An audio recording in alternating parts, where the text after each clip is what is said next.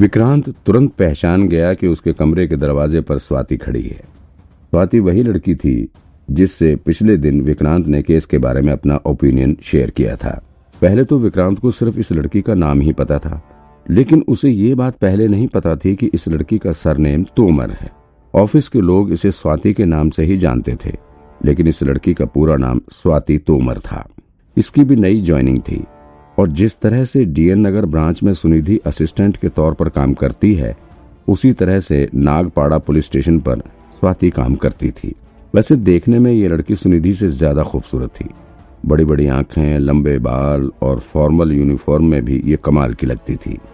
विक्रांत को अभी समझ नहीं आ रहा था कि आखिर ये सुबह सुबह उसके होटल के कमरे के बाहर क्या कर रही है। कहीं इसका कुछ और मतलब तो नहीं है? कुछ चाहती तो नहीं है ये मुझसे? हमेशा की तरह फिर से विक्रांत के मन में ख्याली पुलाव बनने शुरू हो गए। लेकिन जैसे ही विक्रांत ने कमरे का दरवाज़ा खोला, उसका सारा ख्वाब मिट्टी में मिल गया। दरअसल बाहर स्वाति अकेले नहीं थी, बल्कि उसके साथ नागपाड़ा के सीनियर इंस्पेक्टर मिस्टर आकाश भी मौजूद थे। आकाश को देखते ही विक्रांत को तुरंत अंदाज़ा लग गया कि ये लोग यहाँ पर किस मकसद से आए हुए हैं। तुम लोग यहाँ? विक्रांत ने चौंकते हुए कहा। Good good morning, sir. Sorry, आपको डिस्टर्ब किया। आकाश ने बड़ी सहजता से विक्रांत को देखते ही कहा।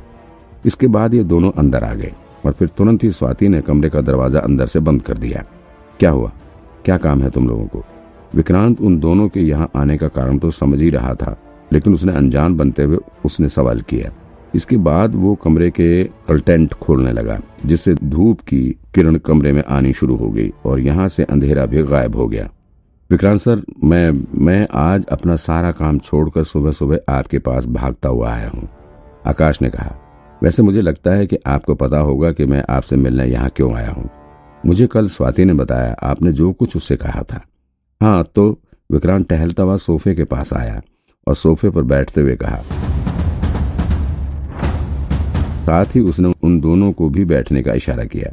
मैंने ये अनुमान लगाया था, कोई पक्का थोड़ी ना कहा था। मैं इस केस का विटनेस हूँ। सच्चाई पता लगाना तुम लोगों का काम है। अरे सर, क्या बताऊँ? आकाश ने विक्रांत के ठीक सामने सोफे पर बैठते हुए कहा अच्छा सुनिए, सर, हम लोगों ने कल रात में ही मेहता की वाइफ मोहिनी को अरेस्ट कर लिया था। रात भर उससे पूछताछ की, लेकिन कोई मतलब नहीं। वो खुद को निर्दोष बता रही है। उसे कुछ नहीं पता है। हमें भी अब लगता है कि उसे कुछ पता नहीं है। अब देखिए, सिचुएशन हमारे हाथ से निकल रही है। आकाश ने थोड़ा सीरियस होते हुए कहा वो 20 लाख रुपए ज़रूर मोहनी के अकाउंट से ट्रांसफ़र हुए हैं, लेकिन हम उसके आधार पर उसे मुजरिम नहीं साबित कर सकते ना? ये कोई ठोस सबूत नहीं है। सर, आज नहीं तो कल हमें मोहनी को रिलीज़ करना ही पड़ेगा।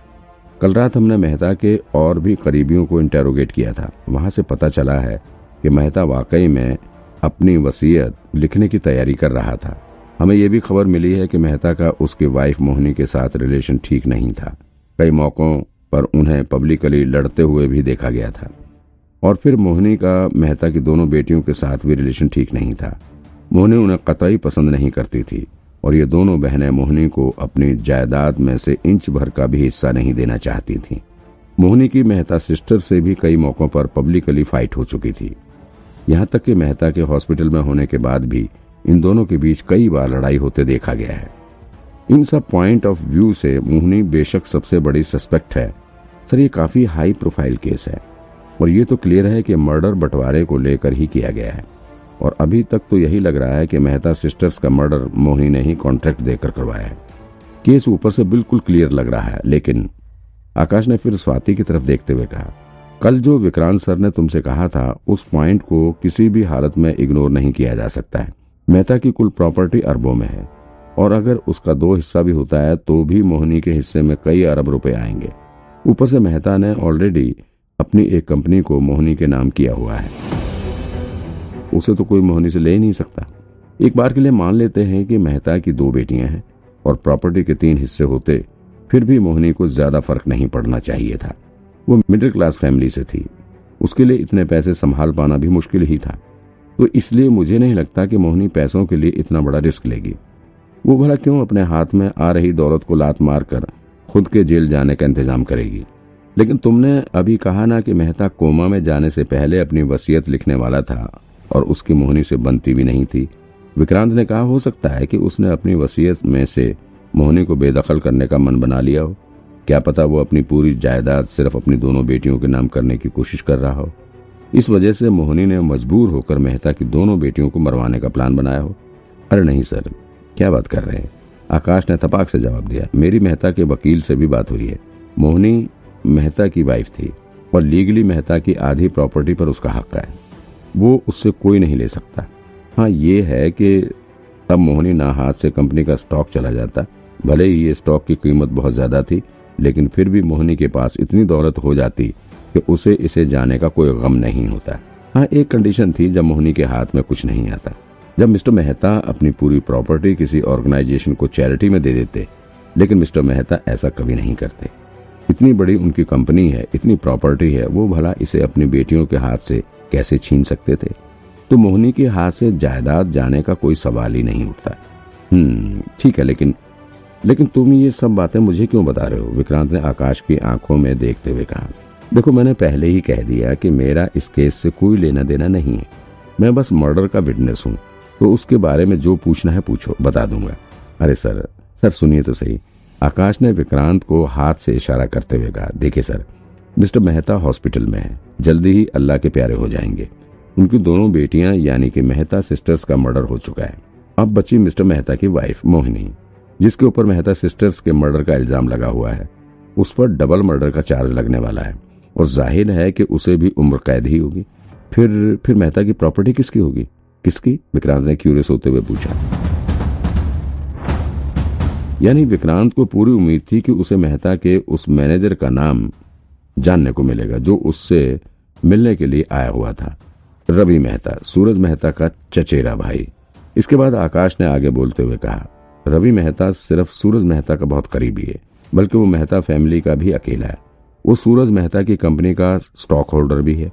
यानी अगर मेहता की मौत हो जाती है और मोहनी जेल चली जाती है तो फिर मोस्ट प्रोबेबली रवि मेहता ही मेहता इंडस्ट्री का अगला चेयरमैन होगा। उसके रास्ते में फिर कोई रुकावट है ही नहीं। हो गया तुम्हारा? बस। ये कुछ और भी बाकी है। अब बताओ मैं क्या करूँ इस कहानी का? मुझे क्यों सुनाया ये रामायण? विक्रांत ने आकाश की तरफ़ देखकर थोड़े दिखावटी गुस्से के साथ सवाल किया। अरे सर, आप आप देख रहे हैं ना कि ये केस कितना कॉम्प्लिकेटेड है। आकाश ने अपना सिर हिलाते हुए कहा देखिए, मैं मैं साफ़ साफ़ बोलता हूँ, मैं यहाँ आपसे हेल्प मांगने आया हूँ। मुझे पता है कि आप मेरी हेल्प कर सकते हैं। विक्रांत के चेहरे पर संतुष्टि से भरी मुस्कान देखी जा सकती थी।